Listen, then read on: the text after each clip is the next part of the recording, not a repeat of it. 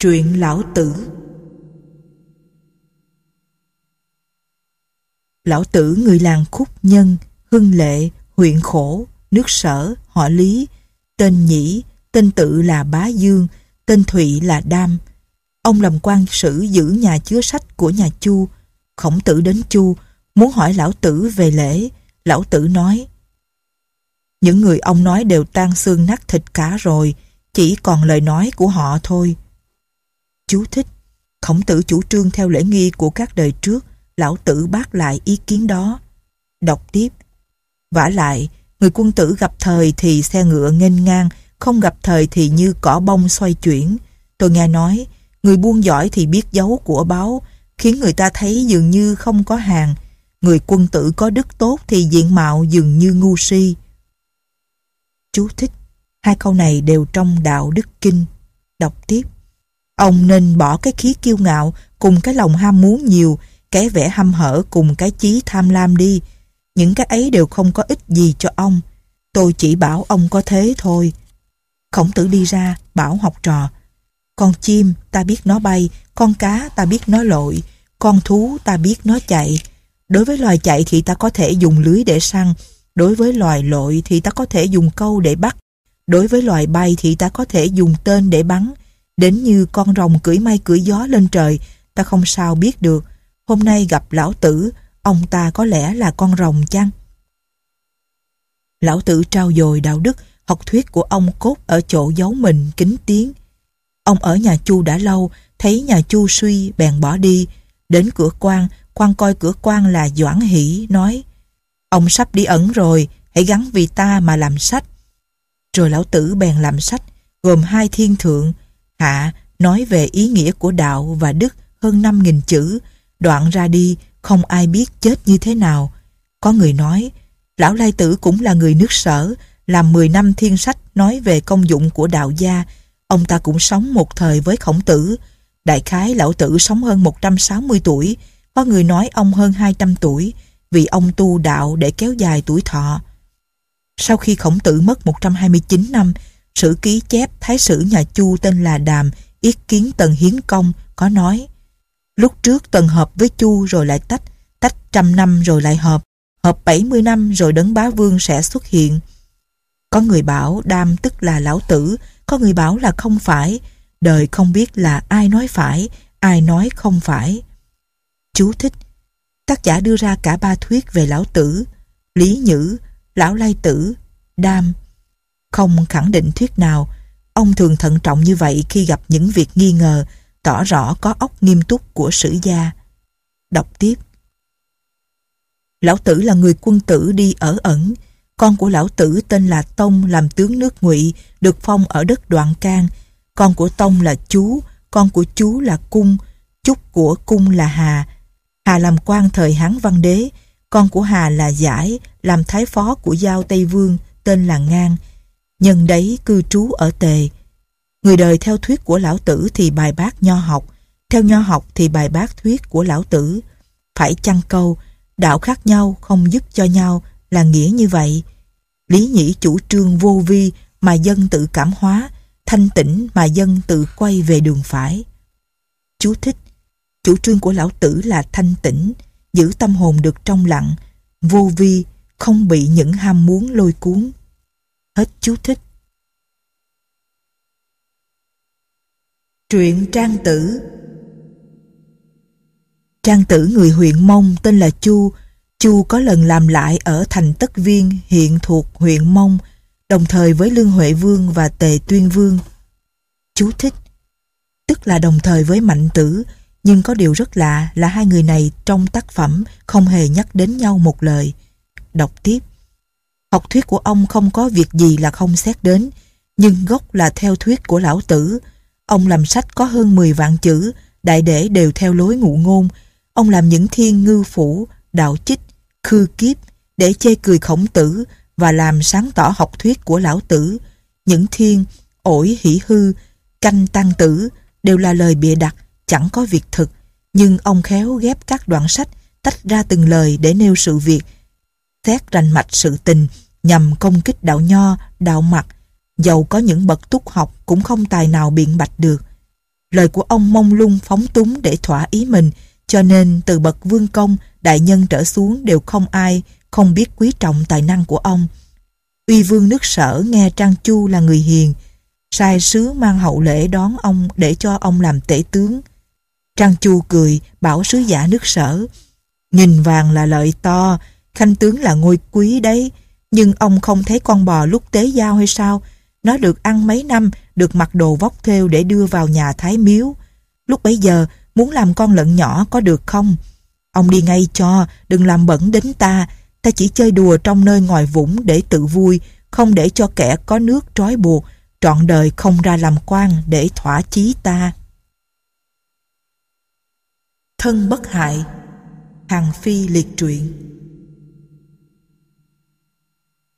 một Thân bất hại là người đất kinh, vốn là một viên quan nhỏ ở nước trịnh, nhờ có học thuật nên thành thân cận với hàng chiêu hầu. Chiêu hầu dùng thân bất hại làm tướng quốc. Thân bất hại bên trong lo sửa đổi chính sự lễ giáo, bên ngoài lo đối phó với chư hầu. Suốt trong 15 năm, cho đến khi thân tử mất, nước được bình yên, minh mạnh, không nước nào xâm lấn nước Hàn. Học thuyết của thân tử gốc ở hoàng đế, lão tử, nhưng lấy việc hình danh làm chủ. Chú thích Hình danh, một chi nhánh của phái Pháp gia. Đọc tiếp. Thân Bất Hại có viết quyển sách gồm hai thiên gọi là thân tử. 2. Hàng Phi là công tử nước Hàn, thích cái học hình danh, pháp thuật. Gốc của học thuyết này là ở hoàng đế, lão tử. Phi là người nói ngọng, không thể biện luận, nhưng giỏi về mặt viết sách. Hàng Phi và Lý Tư đều học với Tuân Khanh. Tư tự cho mình kém Phi. Phi thấy nước Hàn bị suy yếu, mấy lần viết thư dâng lên can vua Hàn, nhưng vua Hàn không dùng. Hàn Phi ghét những người trị nước không trao dồi, làm cho pháp chế sáng rõ, mà muốn dùng cái thế của mình để chế ngự bầy tôi, không lo việc làm cho nước giàu, binh mạnh bằng cách tìm người xứng đáng, dùng người hiền, trái lại dùng những bọn tham nhũng, dâm loạn, sâu mọt, đặt chúng ở địa vị cao hơn những người có công lao và có thực tài. Khi cho rằng bọn nhà nho dùng lời văn làm rối loạn luật pháp, bọn du hiệp dùng võ lực phạm đến điều ngăn cấm. Gặp lúc yên ổn thì nhà vua dùng bọn ham danh, gặp lúc nguy cấp thì lại dùng kẻ sĩ mang giáp trụ. Như thế thành ra ngày nay, người nhà vua nuôi lại không phải là những người nhà vua cần dùng. Những người nhà vua cần dùng đều lại không phải những người nhà vua nuôi phi thương xót những người thanh liêm, chính trực, không được bọn tôi gian tà, dung tha. Nhìn những sự biến đổi tồn vong của các nước ngày xưa, viết cô phẫn, tức sự phẫn nộ của con người cô độc. Ngũ đố, tức năm thứ sâu mọt. Nội ngoại trữ thuyết, tức sưu tập những lời bàn về việc trong và việc ngoài. Thuyết lâm, thuyết nan, tức cái khó trong việc du thuyết. Tất cả hơn 10 vạn chữ. Hằng Phi biết cái khó trong việc du thuyết nên viết chương thuyết nan rất đầy đủ. Cuối cùng Phi chết ở tầng không thể thoát nạn. 3. Thuyết nan nói Cái khó trong việc du thuyết không phải là ở chỗ biết những điều cần phải đưa ra nói. Nó cũng không phải ở chỗ mình không biết biện luận, cũng không phải ở chỗ trình bày không được rõ ràng ý nghĩ của mình, cũng không phải ở chỗ không dám nói ngang nói dọc cho hết cái ý của mình. Phạm cái khó trong việc du thuyết chính là ở chỗ, làm thế nào biết được cái tim của con người mình muốn thuyết phục để dùng cái thuyết của mình mà đối phó. Nếu con người mình muốn du thuyết, chỉ nghĩ đến cái danh cho cao mà mình lại đem cái lợi lớn ra thuyết với họ, thì họ sẽ cho mình là bọn hèn hạ và đối xử như bọn ti tiện. Thế là thế nào họ cũng vứt bỏ ta thật xa. Nếu con người mình muốn du thuyết, chỉ nghĩ đến cái lợi cho lớn mà mình lại đem cái danh cao ra thuyết với họ thì họ sẽ cho ta không chú ý gì đến thế sự, nói chuyện viễn vông và thế nào họ cũng không dùng. Nếu con người mình muốn du thuyết, trong bụng nghĩ đến cái lợi cho lớn, nhưng bên ngoài làm ra vẻ muốn cái danh cho cao, mà ta đem chuyện danh cao ra thuyết, thì bên ngoài họ làm ra vẻ dung nạp cái thân ta, nhưng thực ra thì bỏ rơi ta. Nhưng nếu ta đem chuyện lợi lớn ra nói với họ, thì trong bụng họ dùng lời nói của ta, nhưng bên ngoài họ sẽ vứt bỏ cái thân của ta. Chú thích Ý nói đến những cái khó trong việc du thuyết, cái khó chính là làm thế nào để dò cho được ý của nhà vua. Đọc tiếp. đó là những điều không biết được. Phàm việc làm mà thành là do chỗ bí mật, lời nói mà thất bại là do chỗ bị tiết lộ. Bản thân mình chưa chắc đã tiết lộ ra, nhưng chỉ cần nói đến cái mà người ta giấu thì đã nguy đến thân rồi. Nhà vua có điều sai mà người du thuyết lại dùng những lời sáng tỏ, dùng cái nghĩa lý hay để suy luận ra sai lầm của nhà vua thì nguy đến thân. Nếu ta chưa được ân huệ nhà vua tưới đến mà lại đem hết những điều ta biết ra nói thì hoặc là cái thuyết của ta sẽ được dùng đem đến kết quả nhưng ta chẳng được ơn đức hoặc là cái thuyết không được dùng xảy ra cái thất bại thế là ta bị nghi ngờ như thế thì nguy đến thân phàm nhà vua được cái kế của ta nhưng muốn xem đó là công lao của mình mà người du thuyết lại muốn cùng biết thế thì nguy đến thân nếu nhà vua rõ ràng muốn làm một việc gì và cho đó là công lao của mình mà kẻ du thuyết lại cùng biết điều đó thì nguy đến thân. Chú thích Xem thí dụ của quan kỳ tư ở dưới, đọc tiếp. Nếu mình cưỡng ép nhà vua bắt làm những điều nhà vua quyết không làm, bắt bỏ những điều nhà vua quyết không bỏ, thì nguy đến thân. Chú thích nói đến những cái nguy trong việc du thuyết, đọc tiếp. Cho nên nói, nếu ta đem những người tôn quý trong triều ra nói với nhà vua, thì nhà vua sẽ cho ta ly gián. Nếu ta đem những người thấp hèn ra nói với nhà vua, thì nhà vua sẽ cho ta muốn bán quyền. Ta bàn đến cái nhà vua thích, thì nhà vua sẽ cho là nịnh nọt. Ta bàn đến cái nhà vua ghét, thì nhà vua sẽ cho ta thăm dò nhà vua. Nếu ta nói tóm tắt ít lời, thì nhà vua sẽ cho ta không có kiến thức gì và khinh ta. Nếu ta nói mênh mông, lời lẽ phù phiếm, thì nhà vua sẽ thấy là nhiều quá và chán. Nếu ta cứ trình bày sự việc theo ý muốn nhà vua, thì nhà vua sẽ bảo ta nhút nhát không dám nói hết sự lý. Nếu ta suy nghĩ sự việc và nói rộng, thì nhà vua sẽ bảo ta thô lỗ và ngạo mạn. Tất cả những điều khó này trong việc du thuyết không thể không biết đến. Phàm việc thuyết phục là cốt ở chỗ biết tô điểm cho cái mà nhà vua quý trọng, từ bỏ cái mà nhà vua ghét. Hễ nhà vua tự cho cái kế của mình là sai, thì ta chớ nêu chỗ sai lầm mà bắt bẻ đến cùng. Nếu nhà vua tự cho mình dũng mãnh ở chỗ quyết đoán một việc gì, thì ta chớ đưa ý của ta ra chống lại để làm cho nhà vua nổi giận. Nếu nhà vua cho sức lực mình đủ để làm một việc gì, thì ta chớ đem chuyện khó khăn ra cản trở. Nếu nhà vua muốn mưu việc gì cùng với một người khác, hay khen một người mà nhà vua cùng bàn mưu với họ, thì ta nên tô điểm cho họ và chớ nói gì có hại cho họ. Nếu nhà vua và người ấy thất bại, thì hãy cố gắng tô điểm làm như họ không sai lầm.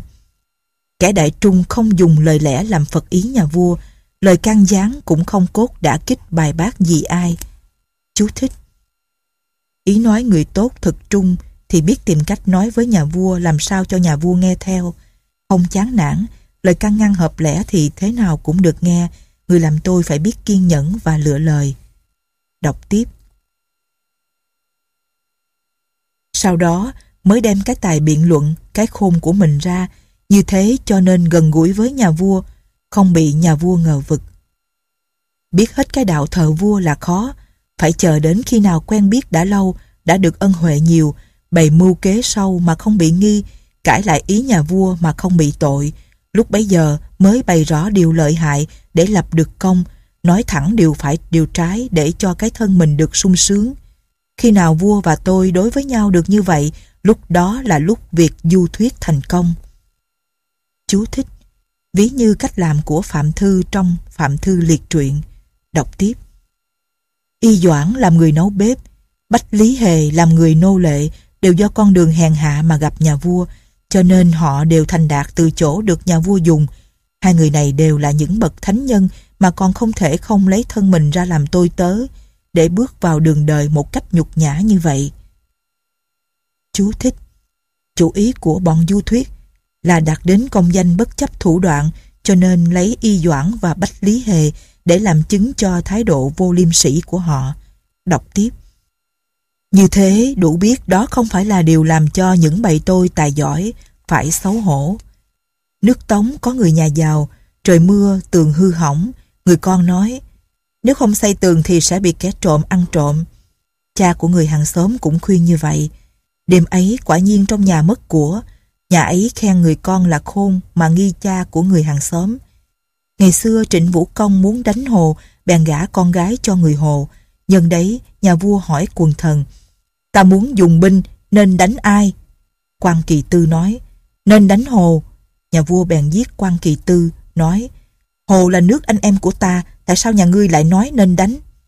Vua nước Hồ nghe tin ấy, cho nước Trịnh là chỗ thân thiết với mình nên không đề phòng. Nước Trịnh đánh úp và lấy Hồ.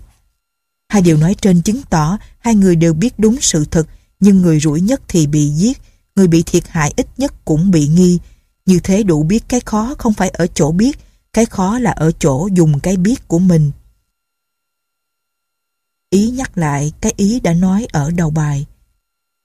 Ngày xưa, Di Tử Hà được vua nước vệ yêu. Chú thích. Di Tử Hà, một người bày tôi của vua Linh Công nước vệ. Đọc tiếp. Theo pháp luật của nước vệ, ai tự tiện đi xe của nhà vua là bị tội chặt chân. Được ít lâu, mẹ Di Tử mắc bệnh. Có người nghe tin đang đêm đến báo với Di Tử Hà. Di Tử Hà trái lệnh đi ra bằng xe ngựa của vua. Nhà vua nghe tin cho là người hiền, nói Thực là người có hiếu, vì mẹ mà phạm tội bị chặt chân. Di Tử Hà đi chơi với nhà vua trong vườn quả. Di Tử Hà ăn quả đào thấy ngon, không ăn hết, dân nhà vua. Nhà vua nói, anh ta thật yêu ta, quên cái miệng của mình mà nhớ đến ta. Đến khi Di Tử Hà nhan sắc kém, lòng vua yêu bớt đi, lại phạm tội, nhà vua nói, nó đã có lần tự tiện đi xe ngựa của ta, lại có lần bắt ta ăn quả đào thừa của nó. Cho nên, việc làm của Di Tử Hà không khác, nhưng lần trước được khen là hiền, lần sau lại phạm tội. Đó là vì lòng yêu ghét hết sức thay đổi, cho nên được nhà vua yêu thì cái khôn của mình càng làm cho mình được. Bị nhà vua ghét thì cái tội của mình càng làm cho mình bị ruồng bỏ. Những kẻ sĩ đi du thuyết không thể không xét đến chỗ nhà vua yêu và ghét cái gì rồi sau đó mới thuyết phục. Rồng là một con vật có thể đùa bỡn, thậm chí có thể cưỡi, nhưng ở dưới cái cổ của nó có cái vảy ngược dài một thước. Ai động đến thì bị nó giết ngay, các vị vua chúa cũng có cái vẫy ngược. Kẻ du thuyết không sờ phải cái vẫy ngược của vua chúa thì ngõ hầu mới là người giỏi. 4. Có người đem sách của Hàng Phi đến nước Tần. Vua Tần đọc cô phẫn, ngũ đố, nói Thằng ôi, quả nhân mà được chơi bời với con người này thì có chết cũng không ăn năn. Chú thích Văn của Hàng Phi chặt chẽ khúc chiết, phân tích rất tỉ mỉ và làm người ta cảm tưởng đọc một luật gia La Mã. Toàn bộ Hàng Phi tử đều viết với lời văn như vậy, với một phong cách rất độc đáo đối với Trung Quốc cổ. Đọc tiếp. Lý Tư nói, đó là sách của Hàng Phi làm đấy. Vua Tần bèn vội vàng đánh Hàng. Lúc đầu vua Hàng không dùng Phi, đến khi nguy cấp bèn sai Phi đi sứ sang Tần. Vua Tần mừng rỡ, nhưng chưa tin dùng. Lý Tư và Diêu Giả ganh ghét Hàng Phi, dèm Hàng Phi, nói Hàng Phi là công tử nước Hàng, nay nhà vua muốn thôn tính tất cả nước chư hầu, nhưng Phi thì rốt cục chỉ lo cho Hàng, chứ không lo cho Tần. Thường tình con người ta vẫn thế, nay nhà vua không dùng, giữ lại đây lâu rồi cho về, thế là gây cho mình một mối lo, không bằng lấy cớ làm trái pháp luật mà giết đi. Vua Tần cho là phải, giao cho quan lại trị tội Phi. Lý Tư sai người đưa thuốc độc để cho Phi tự sát. Phi muốn bày tỏ trước mặt nhà vua nhưng không được vua tiếp. Sau đó nhà vua hối tiếc sai người tha Phi thì Phi đã chết rồi. 5. Thân tử, hàng tử đều làm sách, truyền đến đời sau. Những người học giả nhiều người có. Riêng tôi chỉ tiếc cho hàng Phi viết thuyết nan mà vẫn không thể thoát khỏi chết. Thái sử công nói Lão tử chủ trương đạo thì hư, không có nguồn gốc. Biến hóa từ chỗ vô vi, cho nên làm sách lời vi diệu, khó hiểu. Trang tử nói rộng về đạo và đức, nhưng điều chủ yếu trong học thuyết cũng quay về tự nhiên. Thân tử chăm chú trình bày về cái danh và cái thực. Hàng tử đưa ra tiêu chuẩn để xét sự việc, phân biệt điều phải, điều trái. Học thuyết ông ta hết sức thảm khắc, ít dùng ân đức. Tất cả điều đó đều do học thuyết về đạo và đức mà ra. Chỉ có lão tử thật là sâu sắc và xa rộng vậy. Chú thích Tư Mã Thiên thường hay ca ngợi lão tử. Những điều nói ở đây là theo bài Lục Gia Yếu Chỉ, tư tưởng chủ yếu của Sáu Nhà, của Tư Mã Đàm, trong đó tác giả phân tích các học thuyết của đạo gia, pháp gia, mặt gia, âm dương gia, danh gia, nho gia, chủ yếu là đề cao đạo gia. Đọc tiếp. Tư Mã Nhân Thư liệt truyện một Tư Mã Nhân Thư là con cháu Điền Hoàng. Chú thích Nhân Thư họ Điền nhưng vì làm đại tư mã nên gọi là tư mã. Đọc tiếp. Trong thời tề cảnh công, nước Tần đánh các đất A Chân, nước Yên xâm phạm đất Hà Thượng, quân tề bị đánh bại. Cảnh công lo lắng, án anh bèn tiến cử Điền Nhân Thư, nói Nhân Thư tuy là đứa con vợ mọn của họ Điền. Chú thích. Con của người tỳ thiếp, ở dưới lại nói Nhân Thư là kẻ thấp hèn. Đọc tiếp. Nhưng người này về mặt văn thì có thể làm cho dân chúng theo mình, về mặt võ có thể làm cho quân địch sợ uy, xin nhà vua thử dùng xem. Cảnh công cho mời Nhân Thư cùng bàn việc binh. Cảnh công rất thích Nhân Thư cho làm tướng quân cầm binh chống lại quân Yên và quân Tấn. Nhân Thư nói, thần vốn là kẻ thấp hèn được nhà vua cất nhắc từ nơi làng xóm lên giữ địa vị ở trên các đại phu. Sĩ tốt chưa theo, trăm họ không tin, người không có tiếng tâm, uy quyền ít Xin nhà vua cho một người tôi yêu của nhà vua được cả nước quý trọng để làm giám quân như thế mới được. Chú thích, giám quân, chức quan coi kỷ luật trong quân đội. Đọc tiếp. Cảnh công bèn nghe lời cho trang giả đến. Sau khi từ giả nhà vua, nhưng thư hẹn với trang giả. Sáng ngày mai vào lúc mặt trời đứng bóng thì họp ở cửa quân doanh. 2. Nhưng thư rủi ngựa đến quân danh trước sai đặt một cái đồng hồ nước và dựng dưới một cái cột gỗ để làm nêu nhìn bóng mặt trời, đợi giả. Giả vốn là người kiêu ngạo, xuất thân nơi quyền quý. Cho rằng mình cầm đầu quân lại làm giám quân cho nên không vội vã. Thân thích bạn bè tiễn đưa ông ta, giữ ông ta ở lại uống rượu. Mặt trời đã đứng bóng mà giả vẫn chưa đến.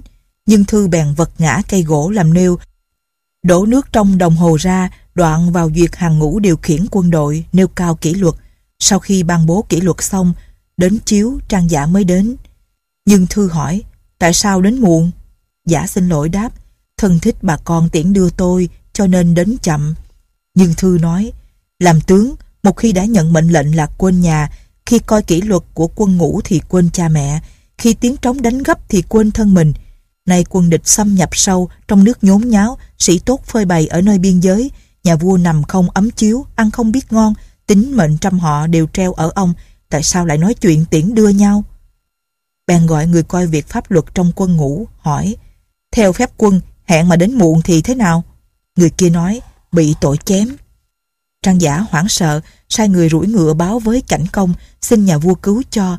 Người kia ra đi, chưa về kịp thì trang giả đã bị chém để nêu gương cho ba quân. Tướng sĩ trong ba quân đều run sợ. 3. Mãi về sau, Cảnh công sai sứ giả cầm cờ tiết đến tha cho giả. Sứ giả phi ngựa vào trong quân doanh, nhưng thư nói, viên tướng đã ở trong quân ngũ thì có khi không nghe theo lệnh nhà vua. Và hỏi người coi việc pháp luật trong quân ngũ. Ở trong quân doanh không được phi ngựa, này sứ giả phi ngựa thì thế nào? Đáng chém. Sứ giả hoảng sợ, nhưng thư nói, sứ giả nhà vua không thể giết. Bèn chém cái cây gỗ ở bên trái thành xe và con ngựa đi bên trái trong số ba con ngựa để nêu gương cho ba quân, nhưng thư bảo sứ giả trở về báo, sau đó mới cho quân ra đi. Quân sĩ dừng lại nghỉ, lấy nước nấu cơm, ăn uống, nhưng thư thân hành thăm hỏi sức khỏe, cho thuốc, vỗ về thăm hỏi họ, đem tất cả tiền lương của vị tướng quân chia cho sĩ tốt, cùng sĩ tốt nhận phần lương thực như nhau, hết sức giúp đỡ người yếu đuối mệt mỏi. Sau ba ngày cầm quân ra trận, binh sĩ người nào ốm cũng xin đi tranh nhau xông ra giao chiến. Quân Tấn nghe vậy bãi binh về. Quân Yên nghe vậy vượt sông bỏ chạy và giải vây. Nhưng Thư đuổi đánh lấy lại được tất cả đất đai ở biên giới cũ đã bị mất. Nhưng Thư đem quân về. Trước khi về Kinh Đô, nhưng Thư cho binh sĩ về, bỏ những điều ràng buộc, ăn thề rồi mới vào thành. Chú thích Ý nói bãi bỏ những điều lệ, kỷ luật quân sĩ phải theo khi có chiến tranh. Đọc tiếp. Cảnh công cùng các quan đại phu ra ngoài thành đón tiếp. úy lão quân sĩ làm lễ xong mới trở về nghỉ. Tề Cảnh Công bèn tôn Nhân Thư làm đại tư mã. Họ Điền ngày càng được tôn quý ở nước Tề, được ít lâu các đại phu bào thị Bọn Cao và Quốc định hại Nhân Thư, nói xấu Nhân Thư với Cảnh Công, Cảnh Công bỏ Nhân Thư, Thư phát bệnh mà chết. Bọn Điền Khuất, Điền Báo, oán bọn Cao và Quốc. Về sau, Điền Thường giết Giảng Công, giết tất cả họ của Cao và Quốc. Chắc của Điền Thường là Điền Hòa, bèn tự lập làm tuệ uy vương, sai các quan đại phu khảo sát binh pháp của Tư Mã ngày xưa, trong đó có Thiên Nhân Thư, do đó gọi quyển sách ấy là Tư Mã Nhân Thư Binh Pháp. Thái sử công nói, tôi đọc Tư Mã Binh Pháp thấy bao la, sâu sắc, tuy việc chinh phạt trong thời Tam Đại cũng chưa nói hết cái nghĩa của nó. Cái văn ấy khó lòng thêm được gì, nhưng nếu Nhân Thư cầm đầu đạo quân của một nước nhỏ bé thì còn ai công hơi đâu nói đến sách Tư Mã Binh Pháp nữa. Trong đời nhiều người khen sách binh pháp của Tư Mã Nhân Thư, cho nên tôi không nói đến sách ấy, mà viết liệt truyện về Nhân Thư.